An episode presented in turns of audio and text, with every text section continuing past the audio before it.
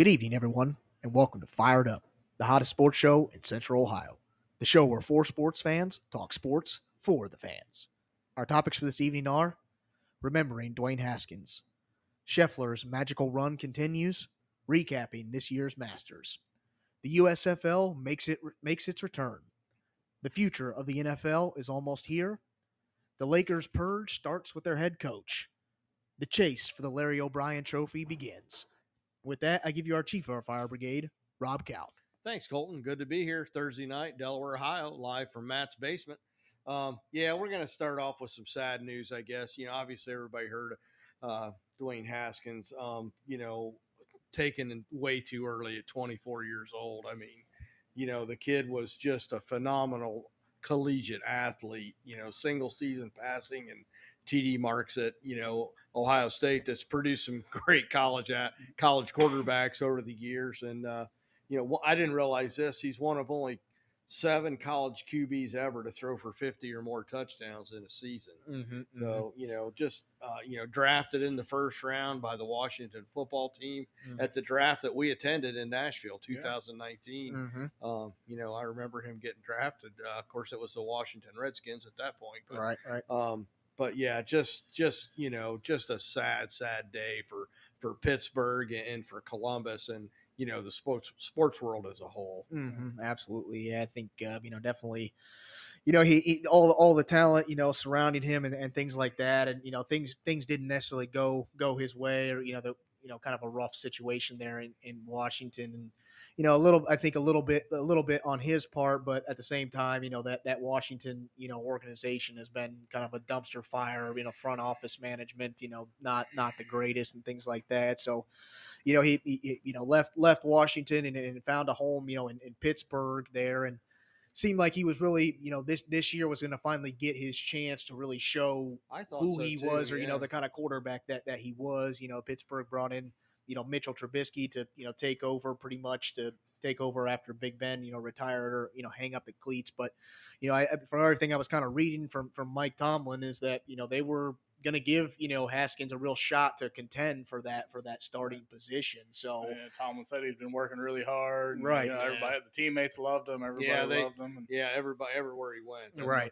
And uh, yeah. you know down you know down there in, in, in, South Florida, I mean, he was training with with teammates from his from his team. You know, running backs, other Mm-hmm. quarterbacks, other wide receivers from from the Steelers organization, and you know to. Yeah, be, be taken, you know, in the in the manner that you know he was. I mean, it, the prime it's- of his life. Right. Um, you know, un- unbelievable. I mean, you know, hats, you know, condolences out to out to the family, and you know, I think you know he leaves a bigger legacy behind than just being you know a football player. I mean, a, you know, a, a- a son, um, you know, a, a great teammate, a, a friend, you know, all, all those things, um, you know, that he leaves behind now. You know, as a result of this this this fatal and, and tragic accident. Um, you know, so definitely, you know, not not the way we wanted to, to start this this show off, but uh, you know felt felt it was you know necessary to you know give give our condolences out to the out to the family. Absolutely. So uh, tell you the, the thing I most remember about him, you know, it wasn't even his great year as a starter as the Buckeyes. It was actually the year before when he came on and Mhm. uh, JT Barrett had gotten hurt. We were down against Michigan. He came on threw threw a couple dimes to the wide receivers. Buckeyes went down, scored touchdown, ended up winning the game on his back. You know, a guy who hadn't played all year, Yeah, right. absolutely. and that just shows what true talent he had to be able to do something like Absolutely. that in Right. a big Yeah. game like that. step up in a big game like that. you Yeah, know, the yeah. biggest game, save a national championship. But uh, all right, well, that's you know, it's it's tragic, and you hate to see that happen to somebody so young. Um, on to the Masters. Uh, you know, we we talked about it last week. You know, we kind of talked about who were we thought would would do well and not do well, and obviously, you know, Scotty Scheffler proved why he's number one in the world. Uh, you know, just a dazzling display, just you know, steady Eddie out there. I think just Mhm. you know, no weakness in his game. yeah, yeah, I think uh, definitely you know wins the wins the Masters as the you know newly ranked number one you know world ranked golfer. Um, you know only the uh, what was it a fifth player to ever win the Masters as world's you know number one golfer. So joining a lot of uh, elite company there. You know with I I know Tiger, Dustin Johnson. You know a lot of a lot of you know top names there in, in the golf world that have that have pulled off that that fate. But uh, yeah, I think you know the, the thing that stands out to me um, only player among the field to uh, break break par in all four rounds. Mm. So you know, I think that was the difference. Is that yeah, the consistency was there all four all four days. Where Right. you know some guys, and you know what we talked about it. You know of, of what the weather was going to do. You know we talked Mhm. about it before. You know last week of how the weather was not typical for what they're used to seeing there in, in April in, in Georgia. You know a lot of cooler temperatures, a lot of wind, rain. I mean, just a lot of different different stuff that was thrown at them that Mhm. you know they don't typically see when they when they play the Masters every year. So just you know was able to to keep it consistent there and and and you It- know Yeah, Yeah. we all said that the key to them winning the Masters is being consistent. Mhm. I I thought it might be Jon Rahm, you Mm-hmm. know, the way he's been consistent there. He didn't fare fare too well over the weekend, but um, there was some so, some other guys that did. Matt, you want to chime in here? Oh yeah, and uh, I mean just to kind of wrap the book up on Scotty Scheffler, I you know he, he was so dominant. I think he got a little loose there on that last hole. He tried to make things interesting with the Mm. double bogey, but I mean Rory still couldn't catch him. Right, yeah. being ended up seven under there to come in second place. yeah I mean obviously the story of the week everybody was watching was was the man Tiger Woods, of course. right And you know he started this thing out, and we are all thinking wow this guy's go. back. He Yeah. goes goes two under par the first day, but then I, I think his stamina really got the best of Oh, him yeah, throughout no this doubt. this, Mhm. week. You know, it just every round got a little bit worse. He went Mhm. two over on the second day, and then six over on the third day, and six over again on the fourth day. But I know, think he was genuinely happy. Yeah, though. I think yeah. he really was. You know, I watched that his post course interview there when he came off the course, and you know, I'm sure he would have liked to have played better. The you know the last three days, but I think he was genuinely happy that he was to be golfing to- again and be able to finish, to finish to make the to cut. play and- all four days. I think you know I think that for his you know for his game or his recovery, I think that was was very key or crucial for for his recovery. Well, and it and was- it's, it's definitely helped the psyche. He's already uh,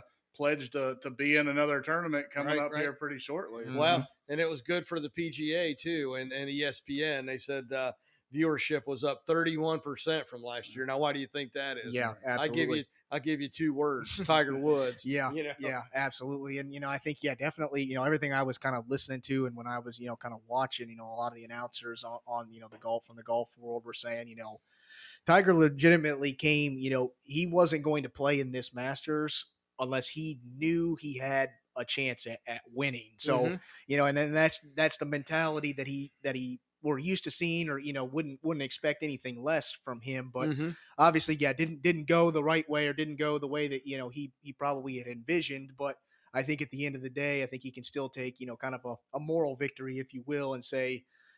"Uh, A year ago, I was, you know, ready to say that I was done completely with golf and wasn't Mm. even sure that I'd be able to to even walk again, Right. and, and to get out there and to, you know, traverse the the course that that is the Masters and make it through all four rounds. I mean, it, it's it's unbelievable to you know to say the least. I mean, the the, the talent, the guy the guy's a talented golfer. To you know, you take anybody else you know out there and take almost a year off of golf, a year and a half off of golf, and and he comes out and does. Yeah, I know he shot you know 13 over, but I mean he still was hitting shots and you know hitting things that it's like.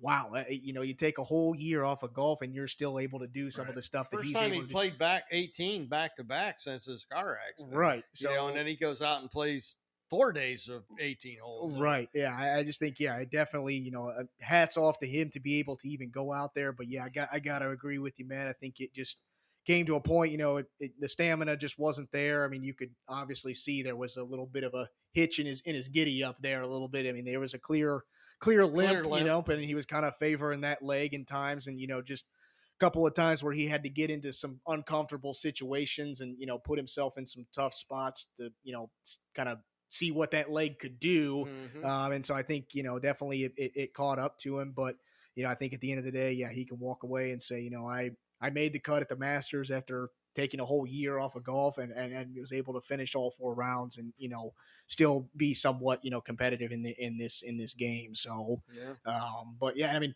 he's, he's better than, you know, some of the other, you know, top players that, that didn't even make the cut. I mean, you yeah, got, and I was gonna Bryson DeChambeau uh, didn't make the cut. He didn't get to golf on um you know Saturday and Sunday, but he, he's got a hand issue. I, yeah, he's going to they have surgery. they announced this. He, he was trying to put it off, and they did announce this week that he. I think he already had it. I think he yeah, had it today, or, or planning to, yeah, Yeah, definitely. Um, yeah, and then uh, it was good to see Rory McIlroy. Um, Make a kind of a surge there, kind of a quiet I mean, surge you know, on, on he- Sunday. he had a great round on Sunday, 64, which tied for the lowest of the final round. uh, You know, At that's a a- Masters, at a yeah. master, and it won off the course record of 63. Mhm, So yeah, you know, uh, definitely think- kind of a yeah a quiet one. You know, kind of went up, vaulted up the leaderboard. You know, kind of very very quietly because you know coming into it, it was like you thought, okay, it's a two headed monster. It's going to either be Scheffler or it's going to be Cameron Smith, and then you know. Smith had his issues on a couple of holes and kind of Mhm. fell back a little bit, but then you know Rory just you know kept birdieing holes and just you know slowly working his way up there, and you thought, man, well, I mean, he might you know make a miraculous comeback here and and you Mhm. know win this thing, but obviously lead at the end of just the- too big. yeah, lead, you know, just a little bit too big there, and, and Scheffler, you know, did just enough to, to maintain on the final day to, to to you know get his first first major win in his first first green jacket. and so. that snazzy G- green jacket stuff with 2.7 million. So yep, yeah, highest payout ever. a at little little green jacket and a little green in his pocket. Yeah, so, well, so that's Makes the for a highest pretty good day. Right. highest payout ever at the Masters. So, um, yep, almost I think over half a million dollars more than what they paid last year. So, Yeah. pretty impressive. Mhm. Um, and uh, you know, and he looks good. He looks solid. I, you know, Yeah. I mean, he's got four wins in just 57 days. You know, four gonna, four PGA wins in 57 days. it'll so, be tough to knock him off that number one spot. Yeah, he's uh, definitely a guy to, to watch out for going forward on, on all of the remaining majors. So Yeah, absolutely. All right. Well, um, we got something, something kind of new here. Well, new and old, I guess. Yeah, the, yeah. the USFL, the United States Football League, Mhm. coming back after a what a 20 year, almost 20, 20 30 year year hiatus. Yeah. So, uh, you know, there's there's eight teams. Uh, the season lasts ten weeks. Matt, you want to start us off on your thoughts on the USFL? Yeah, I think it's a it's a pretty cool pretty cool league. They got some new rules put in place this year, and uh, though I, I'm kind of disappointed that the, these teams are spread out from you know throughout the country, but all the games are being played in Birmingham, Alabama. So it, even though these teams are the, the Michigan Panthers, the New Jersey Generals, these states aren't even going to get to really see their team. It, it's kind of kind of a little lackluster on that front. I don't know if they just couldn't secure places to play or what, what the real issue was there. Yeah. But so I mean that kind of stinks. But I, I kind of like some of these new rules they've put in place. Um, so now they have a a three point try after a touchdown. So you Yeah. can you can go for your basic, you know, your one point kick just like the NFL. You can go for the two point conversion, or you can go back to uh, the 15 yard line for a basically a two point conversion from the 15 yard line. If you catch that in, you get 3 Uh, then they also have a, an onside kick alternative, Yeah. which which is it, it's kind of neat, but I, I don't really kind of gimmicky as well. Yeah. You know, so what what you get is you get a, a fourth and 12 play from your 33 yard line. If you convert that fourth and 12, you get to keep the ball.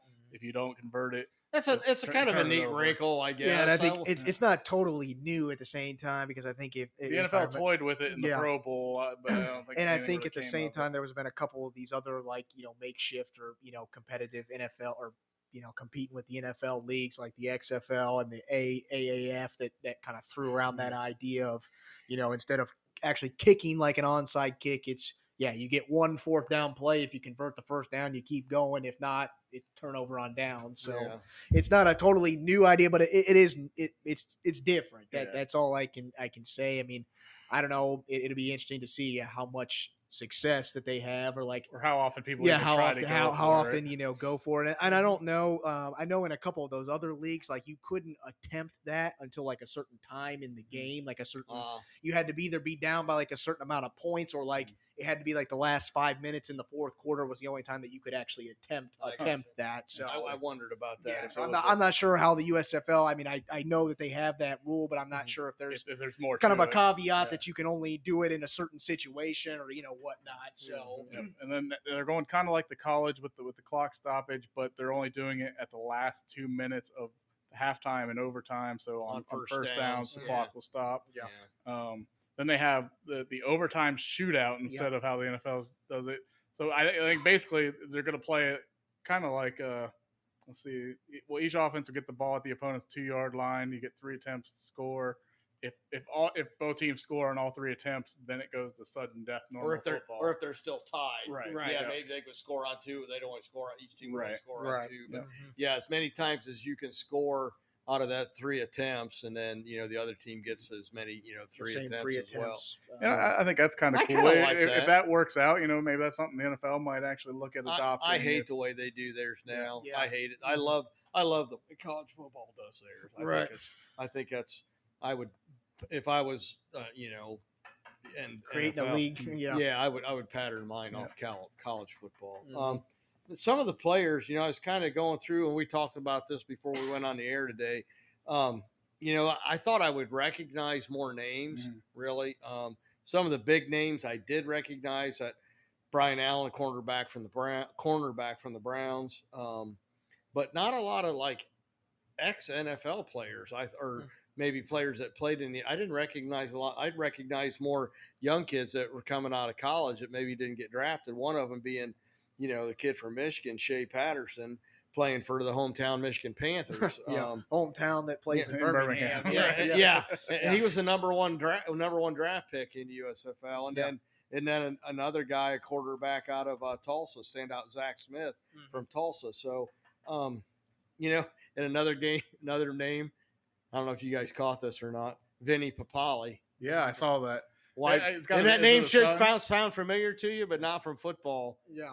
But it's you know, it's it's the son of Vincent Papale that you know the movie Invincible was I was based just about off to of. say, is, is it the dad? Is he coming out of retirement? Yeah. It's his son. So yeah, that that's kind of cool. I mean, Yeah. I just as I was scrolling down through the rosters, I went, I know Vinny Papale, no way. Yeah, So yeah. I so I had to look it up. But Yeah. yeah. Um, That- and then another thing, um, there you're going to be able to hear the audio, Mm-hmm. like between the coach, like between the quarterback and the coaches. So that was And an, I think that was that- an XFL adaptation. or, you Yeah, know, that was something XFL did. And I, I mean, I found that pretty interesting Yeah. when the, when the XFL was going. That you know you could hear kind of the dialogue between um, you know coach and quarterback, and just kind of gives you a little bit of insight of what what happens or Yeah, like what- how what are they really how do they come? Yeah, and how do they come about of like picking a play or like how do they you know audible and things like that. Kind of what So- like NASCAR did, you Right. know, back when you could get the headsets and tune into different pit crews and stuff. Mhm, But mhm. Uh, and they've also also promised like a bunch more like camera angles to really get you up close, and you know they, they're going to have drones flying overhead, and um, they they're they're promising like c- camera angles, and you know actually feeling like you're more a part of the game than you ever have with a uh, with an NFL game with these different camera angles, and the, you know I, I don't know what all they're doing, but I know the drone is, is one thing. Yeah, the the one the one thing that stuck out to me, or you know, when it comes to I guess rule change or just kind of a neat thing that they're incorporating, no no chain gang in this one. Yeah. they're actually sticking a microchip in every football, and and you know somehow you know the technology works out that you know it's gonna when you're you know when it's like close to like a first down or whatever that this microchip you know based on you know location GPS whatever the technology is will be able to tell you first down or not first down. That, that, I mean that'll speed the game up a little bit. I Yeah, think. you I think it's it's one of those things. Obviously, it's a it's a new technology that's you know being incorporated. So it'll be interesting Sure. to see like how accurate really is it? Is there you know like a tolerance of you know give or take you know a half a yard? You know, you know, it'd just be interesting Yeah. to see like how how well it really it really works. Mhm. Um, so that that was kind of something that that stuck out stuck out to me. Um, and then I also you know looked at. Uh, that they had on there like the compensation for the players you know just curious to see Mhm. like everybody gets the same, right? That's- um, that's- so I think, yeah. read. Well, it depends on if you're on the active roster, on the Okay. practice squad, or um, you know. So there's there's a little bit of stipulation there. So as long as you're on the active roster, which is a a- a 38 man Okay. active roster, Okay. um, you make a base base salary of, of forty five thousand dollars, which is not you know obviously not not great, not not a No. I mean, that's less than you know some some people working normal jobs jobs make, and I mean they're out there putting their bodies on the line and things like that, hoping to get a shot to to make it to the NFL. But I mean, you're only one injury away from basically not being able to be Being able to play. Play football at all, all. right. So, um, but yeah, so forty five thousand then. It takes a drastic drop. I mean, there's only it's only a seven man, I think a seven or eight man practice squad, but those guys only make fifteen thousand Oh dollars. dear. And I, I assume at that salary, they got to be at least giving you housing or. I'm or sure. So I, I think I did read housing was not provided, Oh, wow. but they would allow you to stay in in a hotel for like a discounted like a discounted rate of like I don't remember it was like 75 bucks a week or something like oh, that. and they gave you the option that you could room up with somebody to split that 75 so like 30ish bucks you know a week to, to stay if, if you know if you need it Man, Now they also- league baseball's always got a bad rap for being kind of not player their friendly. players, but this yeah. right. so they and they also uh, every week and i'm not sure how many weeks training camp was but they also got $600 every week for, for training camp. So you know they got their 45000 if you're on the active and then plus the additional 600 a week you know whatever to go to training camp. Now there are bonuses that are written into their contract. So for every win they get $850 per win then if you if you win the whole the whole thing you take home the trophy you get $10000 for for for winning the, the the super bowl if you will of, Yeah. of the usfl so i think obviously yes it- when, when it comes to new leagues like this obviously they don't have the funding immediately to say Right.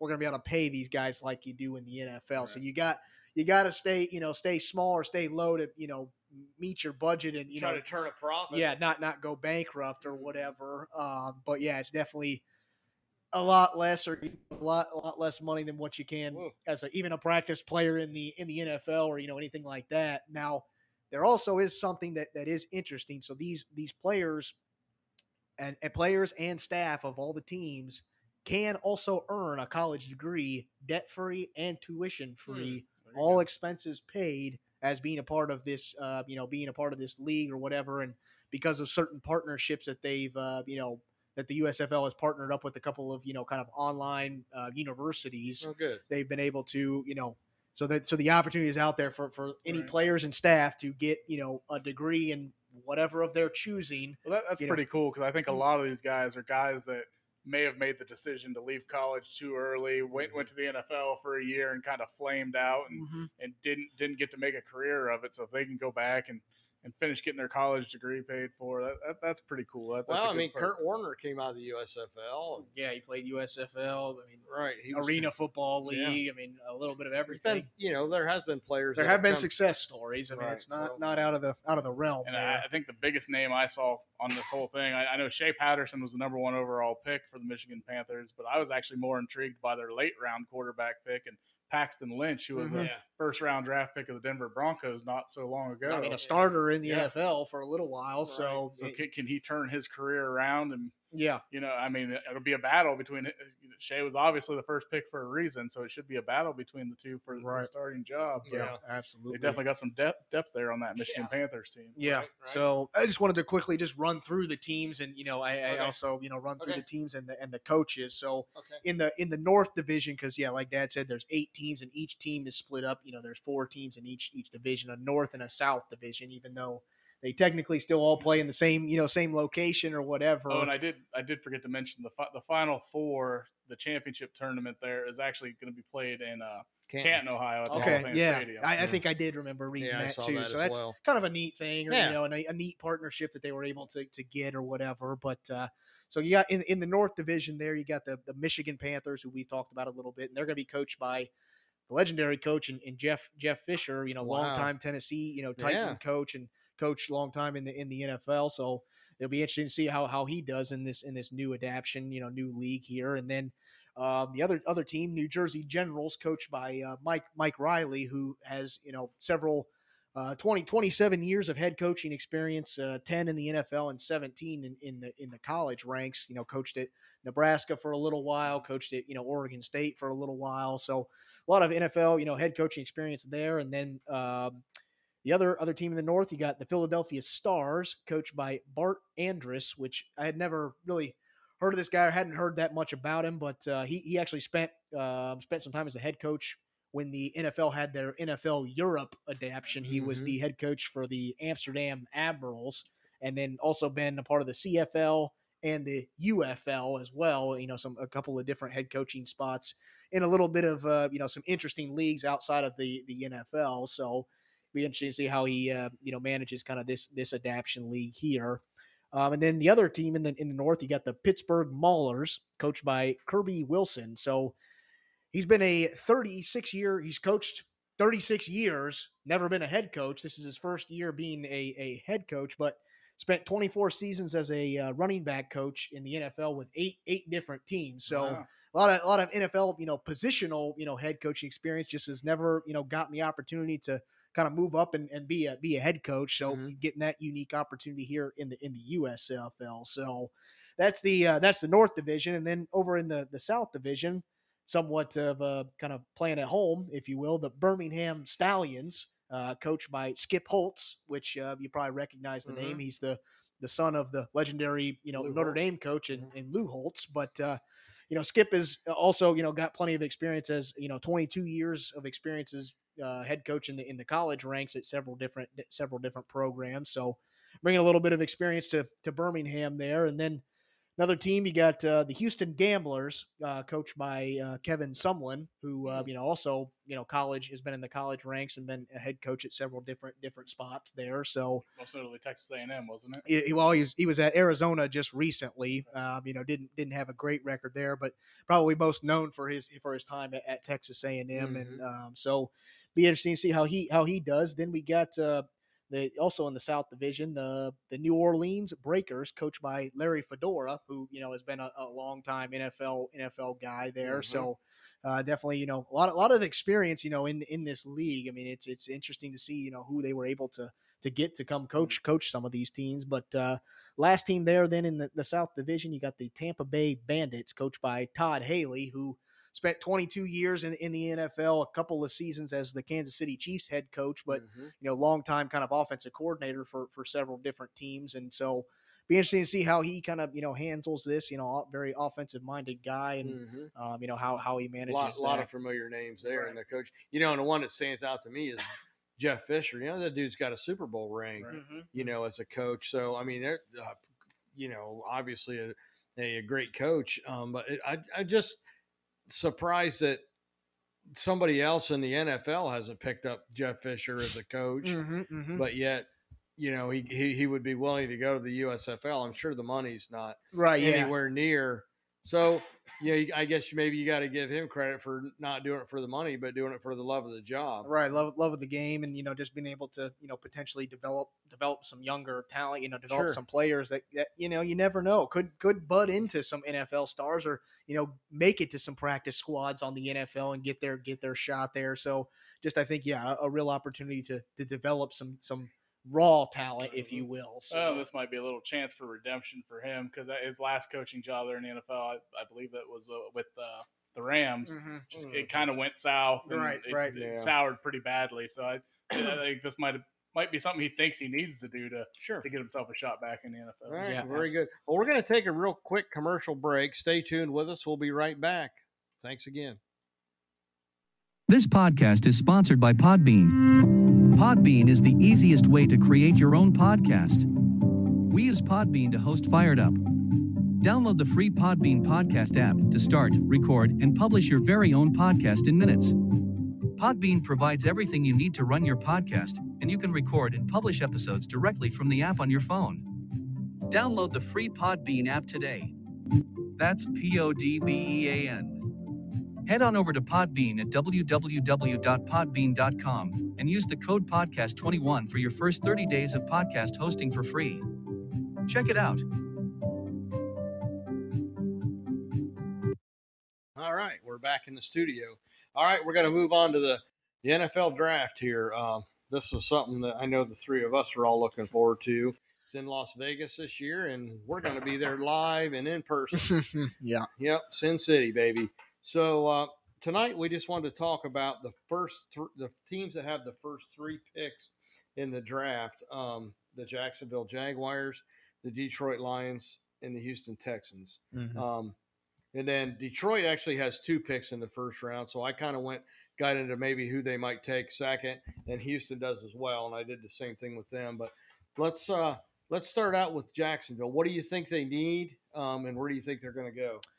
Yeah, obviously, you know, finished with a with a record of, of three and fourteen. You know, picked number one last year. You know, after winning only one game last year, and got a couple more wins this year. But uh, obviously, you know, went with the the big arm and, Trevor Lawrence with their number one pick last year. And you know, but I think at this point, yeah, they're they're just trying to surround him with with some talent, or you know, try to get some talent around around him to you know better develop him in in, in kind of a a very rough year, you know, unfortunate year there for for Trevor Lawrence. Um, but you know, I think they they went out and they got you know a lot of free agents and you know spent quite a bit of money in in, in free agency. You know, Jacksonville did, but uh, you know they still a team that goes three and fourteen. I mean, you still need help and a lot of. a- a- Well, they won't be able to blame it on Urban this year, so Right, you know, right. they're going to have to do something. Right. So I think uh, you know definitely they, they to me you know the needs I think you know wide receiver, offensive line, an edge rusher, or or, or a safety I think is is kind of where they'll kind of they'll where they'll be looking. And, and to me, you know, when it comes to edge rushers, I mean, there's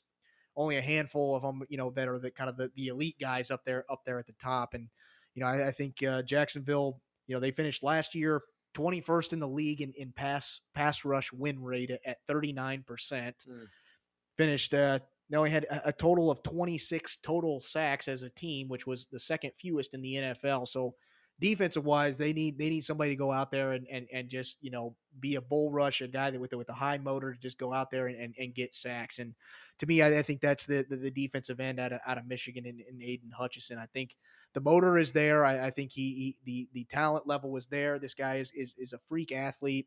And I know, yeah, me, me being a Michigan fan, I mean, yeah, obviously, I, I, I would want better for my Michigan man to, to go somewhere maybe a little bit better situation than, than Jacksonville. But the guy is is is a freak. I, I think you know he he definitely has has the talent there. Has you know showed coming back in his in his you know final season there at, at Michigan. Uh, you know showed what what he can do uh, when he when he leads a defense. I think he has the opportunity to really be be a star there there in Jacksonville. Yeah, so I mean, I agree with a lot of your needs there in Jacksonville. I have listed a offensive line, running back, defensive end, and linebacker. But to, to me, I, I think uh, I think they're going to go more towards the offensive line here. I, th- I think you got to have somebody to to protect your investment from last year. You got to be able to keep Trevor Lawrence up to be able to get anything out of him. Mhm. So I, to me, I think the top choice here is Evan Evan Neal, the offensive tackle out of Alabama. Mhm. He was the starter there for three years. He's played guard and tackle. He's done it all.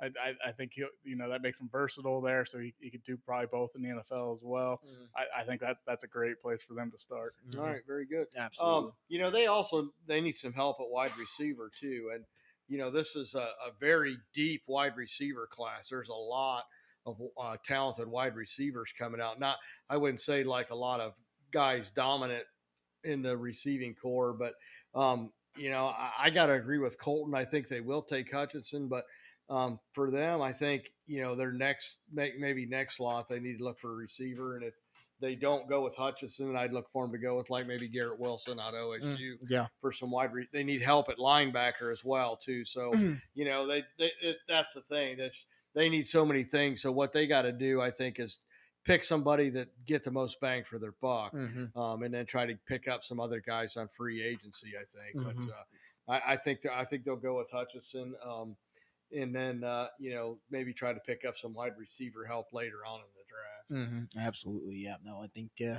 yeah, Hutchinson, you know, six foot six, two sixty. You know, You know, and he's he's a great. I don't think he probably doesn't have the quickness maybe of like the Bosa brothers or, uh, but I think he's good with his hands. Um, I think he just has Yeah. good, good technique. good technique, good with his hands, and you know, like and and and for anybody that plays in that position, you got to have a willing willingness to Just, just keep go. going, keep Yeah, going, just- keep pushing. I mean, you're gonna. so- and and he's he's got that. That's kind of that X factor. I think that guys in that position that make those guys great, like you know the Bosa brothers and you know the Jadeveon and you know the guys that you see the, that the- stray hands and you know the, yeah. the legends of that defensive end position. Right, They just right, never Garrett no no play Yeah. taken off. They just they just go. So Yeah, so, all right. Well, let's move. Matt, we'll let you start off. Um, Detroit has the second pick uh, in the this year's draft. Tell me where you think they're going. Yeah, looking at Detroit, I, I see their biggest needs being safety, linebacker, defensive end, wide receiver. So some of the top guys to look at there are Kyle Kyle Hamilton, the safety out of Notre Dame. Again, Aidan Hutchinson, defensive end from Michigan. Kayvon uh, Thibodeaux, defensive end out of Oregon. Uh, to me, I mean, I know you guys picked him first. I'm picking him to actually go second here. I think this is Aidan Hutchinson. It's got him written all over it here because hometown, no- yeah, not only is it you know, a good player, but you're going to get that added benefit of selling a few extra tickets to Michigan fans that want to want to watch their guy keep Yeah. Playing. close to home. So bring him, Yeah, bring him right there close to home, and him and Thibodeaux are kind of one and one A. So, Yeah. so Yeah. to, to get that a, the added benefit, I, I think it's a no brainer here. Mhm. Yeah. Yeah. Absolutely. Well, I got I have Detroit taking uh, you know Thibodeaux second because I think uh, Hutchinson's going number one. So mhm. uh, you know they need a they need a franchise quarterback. You know, I, but I don't think this is the year to do that. This is not not, not this early in Right. the, in the draft. the, I don't yeah, think. not not for your first round pick. You Mhm. know, um, And, and Goff's serviceable. He can Yeah, he can yeah. last you another there's year. and there's some good. Don't get me wrong. There's some good quarterbacks in the draft. Maybe not the elite like we've seen in years past, but um, you know, I, I just don't think you waste your first round pick on a quarterback this year. When, like Matt said, you you got a quarterback that's you know above average in the league in Goff. So, um, and then also, well, I'll let you guys go. Uh, Yeah. Before we get into the second pick here. Yeah, so I think you know, obviously Detroit coming into this with a record last year of three thirteen and, and one. So another team that you know just needs a lot of help. And I, I think for me, you know, just kind of the the mentality or kind of the the the identity of this team with with Dan Campbell leading it, you know, as the head coach. He's that guy that you know.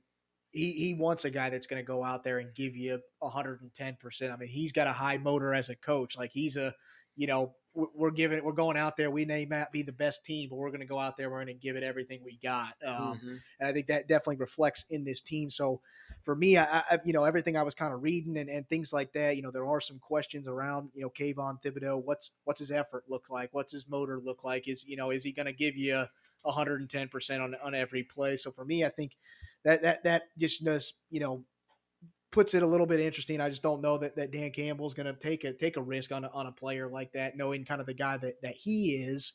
Um, so I think I think for me, I think you know they need they need help on the defensive side of the ball. I think that they go they go Kyle Hamilton, the safety out of Notre Dame, and with this pick, uh, just very a, a- a freakish athlete, Oh a guy God. that just you know can They call him the unicorn. yeah, can can be all over the field, can can be on one side of the field and make a play on the other side of the field. Just you know, able to to to kind of do it do it all when from that from that safety position. Um, so I think just the, the versatility that they that they'll get, you know, from that from that guy and in a pass heavy league now that we're in in the NFL, I think you know definitely got to have a have a strong secondary. So I think that they get, they go you know with Kyle Hamilton and, and you know the guy that, that can give them you know some results uh, you know straight out of the straight out of the gate. Okay. Well, I got for their second pick. Um, they need some help on the on the wide receiver front, and I look for this guy to still be, be available at 32. And that's Jahan Dotson from Penn State. Um, they need obviously they you know they need some offense up there, and um, you know, and I think I think Goff's good enough that you know if they pick up a, a good receiver, you know, Detroit could could they, they could improve their stature. I think this year. So so I got him I got him coming in at that second pick of Detroit in the first round at number 32. Mm-hmm. Yeah, yeah. All right. Well, then moving over to the to the third pick, or you know, our last pick here for this for this segment, and that's Mhm. the the Houston Texans. All Um, right. You know, Well. I'll in- start this one. Yeah. Um, there's picking third. I got that. I got the safety from Notre Dame, uh, Kyle Hamilton going there. Like Colton said, he's a freak athlete, 6'4", 220, uh, you know, mid fours, you know, in the 40. So, um, the, you know, they, they got some wide, re- they got Brandin Cooks, um, you know, at wide receiver. They got rid of, uh, oh, DeAndre Hopkins. Yep. yep. They got rid of him, but they they also have the kid out of Michigan, Nico Collins, a second year player out of Michigan that I think showed some flashes of brilliance until he injured his shoulder. Um, so you know they they have some they have a you know wide receiver core, at least a start of one. So I look for him to get some help on this on the defensive side of the ball with that number three pick in Kyle Hamilton. Mhm. Yeah, absolutely, and yeah, obviously, obviously, these teams that are picking up towards the top, they they they didn't get here by winning a lot of games last year. So you know, Houston comes in with a record of, of four and thirteen, picking here, you know, at third, and yeah, I see I see the needs. You know, wide receiver, an edge, an edge rusher, a, a cornerback, a cor- cornerback. Um, you know, it's kind of kind of the needs that, that kind of fit their mold there. But uh, you know, I, I think you know, I think for me, Thibodeaux continues to to fall down the fall down the board. I think another defensive end that has really kind of climbed up the boards are you know a lot of chatter here over the last several weeks, and that's uh, the defensive end out of Georgia in, in Travon Walker. Um, you know, just a, a we talk about versatility. This guy lined up in every position on the defensive line for Georgia this past Wow. year, um, and, and you know the, the maybe the production wasn't quite there, but if you look at it, he might have been overshadowed a little bit on a on a defensive line that I mean mo- probably an NFL ready right. defensive line there. So I think you know him being by himself or you know having the opportunity to you know showcase what he's capable of doing, I I think you know will be you know work wonders wonders for him. Uh, I mean, ran a four five one forty, which was third amongst you know the, the other defensive ends that ran at the combine. Had a uh, six point eight nine three cone drill, um, which was good for second among other defensive ends. The only one better was you know Agent Aidan Hutchinson in that in that department. So another freak, you know, freak athlete, versatile guy that in a in a Tampa two style defense that that Lovie Smith likes to play. You know, uh, he's a very defensive minded guy. Mhm. You know, and and in that Tampa two defense that he likes to run, you got to have guys that are versatile that you know can play different techniques along the defensive line. So I think this guy definitely fits that mold. Um, you know, and, and will fit in pretty pretty good with with Lovie Smith there in Houston. Yeah, I agree with a lot of your analysis there. You know, I, I agree they're going to go defense here, but I, I disagree that Thibodeaux continues to slide. I think this is where the slide stops for him. He was projected by almost every major analyst to be the number one pick in the draft coming into this year. He had a great year, other than a couple injuries there towards the end of the year that kind of slowed him down a bit. But other than that, you know, he's he's the same guy they thought he was coming in. I think he's still a top draft pick. I, I think this is where he gets picked. I, Tech, the Texans desperately need a face of that defense after they let go of guys like J.J. Watt, Jadeveon Mhm. Clowney, Whitney Mercilus. They, they need they need that big Guy. defensive end name that can can Can really bring some boost guys this back. defense They're back. used to seeing that talent at that position. Yeah, Right, yeah, absolutely. I agree. Well, then uh, Houston turns around and has the next pick, uh, first round pick at 13. So you know they can they can really make some you know so these picks are going to be vital. I guess is what I'm saying. They have an opportunity to really get a lot of good talent in this Mhm. first round. So Yeah. um, like I said, they they got Brandin Cooks, they got Nico Collins, but I think I look for them to take the uh, lank, long, lanky receiver out of USC, uh, Drake London. Um, He only played in eight games this year, but he had 88 catches, uh, almost 1,100 yards, and seven TDs in eight games. So Mhm. He's he's he's big, he's long, he's lanky, he's hard to cover. Mhm. Uh, and I think you know for a young quarterback, uh, I think that's you know somebody that can go up and and uh, get those 50-50 balls. I think that's I think that's huge. Right. Yeah, Absolutely. you know, with having that extra first round pick, I wonder if they could gamble with it a little bit and maybe go for a guy like Williamson out of uh, Alabama there, who, J- Jameis, Jameis Williams. who I know yeah. I know he hurt his knee there in that championship game, but that had that kind of speed and just that kind of game game changing playmaking ability. I, Right. I think that might be worth a gamble with the, the when, you, upside when you have is an definitely extra there. pick. Yeah, yeah, Yeah, and the, the, you know, there's a couple other guys I think, and like for when I talked about Detroit, I, you know, there's some other receivers in that. You know, that George Pickens from uh, Georgia, Garrett Wilson out OSU, and Olave out OSU. There's, I, I just don't think those guys will still be there. Is- yeah. I don't know. is, is yeah, why I you know kind of picked Dotson um, going to Detroit at number 32. But I think I think Drake Landon or Drake London will be there at 13 for for for Houston. all right, absolutely. All right, well, on to the hard court, uh, the NBA playoffs. They kind of already started, I guess, if you consider the play-in games playoffs. Mhm. Uh, LeBron never did, and Yeah. it's funny, LeBron doesn't get to play in any of them this year. Well, and, Yeah. and neither what we're actually going to start with is, Yeah. is, is their coach. who- Yeah. yeah. So we yeah got, No, got I s- don't think this was any surprise yeah, to big- anyone. Big, big, news Uh, or you know some Frank Vogel's out in LA. Um, and I think this is only only the beginning of, of what I said, the, the purge, you know, if you will, because there was some comments even after, you know, they, they got rid of Vogel. There was an interesting comment that Anthony Davis made that said, "Me, me, and LeBron can still be the core piece of this Lakers didn't team." mention Didn't mention Russ. anything about Russell Westbrook, and and the funny thing is, is that now Russell Westbrook is going on the defensive, not and not saying anything about Anthony Davis, LeBron, but was saying stuff about Frank Vogel they that, never. that he disrespected me, that he, you know, never used me. And he said, I don't really know what his beef was with me of why he didn't use me Right. enough or use me in certain situations. So, like, like I said, th- th- this is a very sticky situation, No, and, and I don't know. I think it's only the beginning of, of you know what the, the purge there there in LA that that's coming. Um, but yeah, it starts obviously with with Frank Vogel getting getting the axe there there in LA. Yeah, no, it's kind of kind of funny. AD's saying that he can be be the piece to be relied on when he was the one guy who couldn't be relied on all season mm-hmm. because of injury. I, Right. I don't know that he's the guy you want to build around either at this point. And, it- and it's interesting you say that because the Lakers, were the only team in the NBA to not have a single five man lineup that played 100 minutes together. Wow. Not a single one. Right. And, and that's, you know, when you look at it, I I think a lot of it of why, you know, this team never really got going. LeBron, Anthony Davis, and Russell West, Russell Westbrook were only on the court for a total of 21 games, and in that in those games, they only had an 11 and 10 record. So not a great no. you know, not a great record, but also kind of a small sample size to say like, what could they do as as you know if they had played you know together more? I don't, I don't know. I mean, I guess it's a it's a season of what ifs, mm-hmm. but as a result, I mean, you, you still can't say like you got three all stars on a team and you finished 16 games below 500. Mm.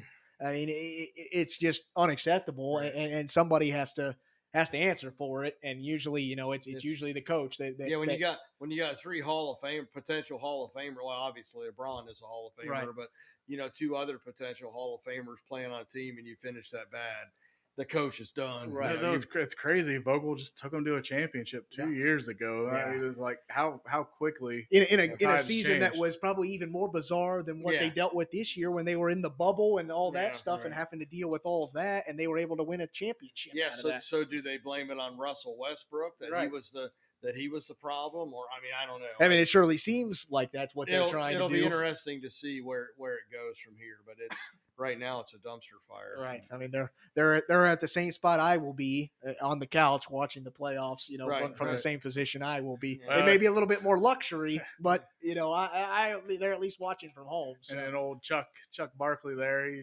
throwing a little shade at LeBron. He said, you know, well, why don't you come into the TNT studios and, and sit with us Yeah. during these playoffs? Right, right, You ain't yeah. got nowhere else to be. right. All right. Well, it, on to those playoffs. Um, you still got the two final play-in games tomorrow night. You got the Hawks and the Cavs trying to keep their hopes alive. You know, um, in the East there, uh, and for, for the reward, they'll get to play the Miami Heat in the Mhm. first round. Yep. One one seed there in the So, East. so let's stay in the East, and then and then we'll go to the West. Um, the the other matchup is number two Boston at seven, Brooklyn uh, three number three Milwaukee Bucks at the Chicago Bulls, and uh, I think my team I still I think has the outside chance to win the whole thing, and that's the 76ers against Toronto. Mm-hmm. I think they're really hitting their stride um, at the right time, you know, and that, that the pieces are kind of coming together. Uh, so I, I look for them. I look for them to. I still, even as a four seed, I look. I look for them to come out of the East. Hmm Yeah, I think uh, definitely in the in the East to be interesting. I, I, you know, obviously, I think everybody's talking about that that Boston Celtics Brooklyn. You know, first That's going to be a fun matchup. series to watch. Obviously, these two teams matched up in the first round last year, and you know we got an exciting series from from them last year. And I think now the roles are reversed, where you know last year it was Brooklyn was was the team to team to beat, or you know Mhm. whatever. And you know there there hasn't been a hotter team after you know January than than Boston right now. I mean they're they're you know probably only second to to the Phoenix Suns as far as Mhm. you know overall record after kind of the the, the first of the year there. So you know, definitely, and, and I think that's because of their two stars and, and Jaylen Brown and, and Jayson Tatum. You know, found a way to to to start working together, start you know playing the way that we're used to seeing them. So, you know, and I think a lot of people are looking at this matchup, and you know, we're saying, okay, look, who wants to face this Brooklyn team? But I think Boston still can compete. I mean, if you look in this, you look in the regular season, the Celtics went three and one against the Nets in the Mhm. regular season, and if you look even But do you think it's a different Brooklyn team now? it definitely is a different Brooklyn team, but I, I will say, you know, even in that playing game against the Cavs, I mean, I know that, that Brooklyn really was in control of that game pretty much from from the get go. You know, it, it got close at, at moments, but I mean, they, Kyrie and, and and and Kevin Durant combined for almost 60, 60 points and, and twenty, you know, twenty something assists, and they Mhm. still only won by seven points yeah. i- i- i- with in a Cavs team that was without their star big man in Jarrett Allen, who you know maybe it wouldn't have changed the outcome, but you you, you can't say that it, it it might not have. So I think you still have to say like even with with Kevin Durant and, and Kyrie, is that going to be enough firepower Mhm. to get past a a Celtics team that yeah they got Jayson Tatum, they got their own one two punch in, Sure. in, in Jayson Tatum and Jaylen Brown, and I think at the moment I think the Celtics also have maybe a better supporting cast than than than the Nets do. So Okay. I think the Celtics definitely have have the chance to to, be, to move be a fun on. series to watch. Eh. But it'll be. I, I think what may set the Nets apart what is the status of Ben Simmons? Are we ever going to see the man play another basketball game? And, and from what I'm reading, I don't think we see him this series. I don't know. Uh, it- what they're saying is that he could be available starting game four if we get to, you know, if, if it, you know, obviously it'll get to game four, but what will the series look like? Will it be 3 0 already? Right, and is right. it really worth putting a guy out there for one game Right. to, you know, you know, to keep your season alive? I, I don't know. I mean, Durant has already said he, he's planning on playing it without him. Right. So he- he's he's got no faith that he's going to be there, and, and I, I think that's the way to go here. Yeah. But you know, I, I think Durant's going to be the biggest matchup problem for Boston. I, I don't think they Mhm. have anybody with the size and athleticism to Right. be able to kind of Sure. to be able to stop Durant. So I, I, I look forward to, for Durant to have a big series, and I, I think this will be a, a fun series to watch. I agree. It's, it's of, of those top four. I think that's the only one that really has a chance for an upset. Mhm. I, I think Chicago is going to get bullied by Milwaukee. They don't Yeah. have the size to, Yeah. to stop Antetokounmpo. I, I think that's going to be a short series. yeah. Embiid, I think is is he, he wants it. You know, he wants to prove it from last year. So I, I, I think Toronto's in trouble there, and I, I think Miami's just got too much talent for the for the eight seed in either Cleveland or Atlanta. Yeah, I think uh, interesting. You know, for for that, uh, you know, look at that uh, Philadelphia Toronto one, and I think you know this one could be could be competitive or more competitive than what people think. And yeah, I know maybe the the Raptors don't really have somebody that they can throw at, you know, the seventy six, you know, to, to guard Joel Embiid, but. I think at the same time, though, it, it can't just be Joel Embiid. I think I Mhm. think Harden has to has to step up and Mhm. You know, in the two games that, that Harden played for, you know, the 76ers against the Raptors, he only had only had a combined 30 points and shot horrible from the line. So I think they definitely know how to guard Harden. Mhm. Can Harden step up his game or, you know, be better in, in the playoffs? You know, it's been one of those things where Harden has always been a great player in the regular season, but when it comes playoff time, he like disappears. I was going to So- say, do, do, do these playoffs make or break Harden? I mean, this will be what his fourth different team that Yeah. has In had a expect, championship expectations. right, right, If, Yeah. if because he's on that team and they don't get there, right. I mean, does, What it, does this really kind of break the, the legacy of Harden? By, Yeah, Right. could- by not- very well could. Mhm, All right, well, let's move to the West. Um, you got the Pelicans and the Clippers tomorrow night uh, to figure out who's going to be that you know that final slot there in the West, and they get the privilege of playing the Suns, Who the best best record in the NBA? best record in the NBA. So Mhm. I really don't think it matters who wins that that next playing game. But uh, then you drop down to the to me kind of surprised Grizzlies wound up at number 2 Mhm. taking on the number seven seed T Wolves. Um, then I think uh, the kind of a I think a interesting matchup for me would be that Golden State Nuggets. You know what what's the status of Curry?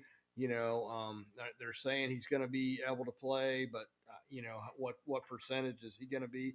And then I think one that's going to be an interesting matchup too is is the number four Mavs versus the number five Utah Jazz. Yeah, absolutely. And you know, I think I think it will be that number three. I, I think it all depends on on Curry. If Curry is not able to go, you know, at all during this series, I think the Nuggets can push this to you know six, seven games. But I think if Curry Curry plays and has you know even 50 to 75 percent of of himself, I, I think there's just too much talent on that on that you know Golden State team.